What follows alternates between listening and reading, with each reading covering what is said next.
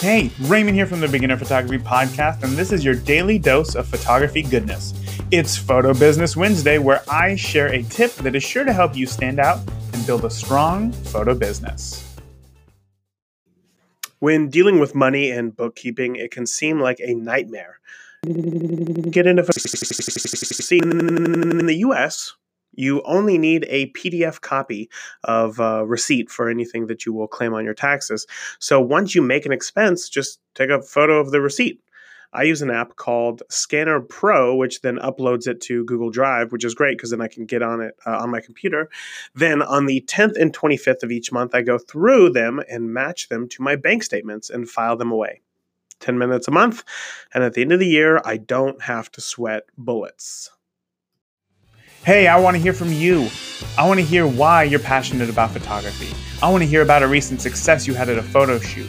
I want to hear about your aspirations in photography, and I want to hear and answer your photography questions.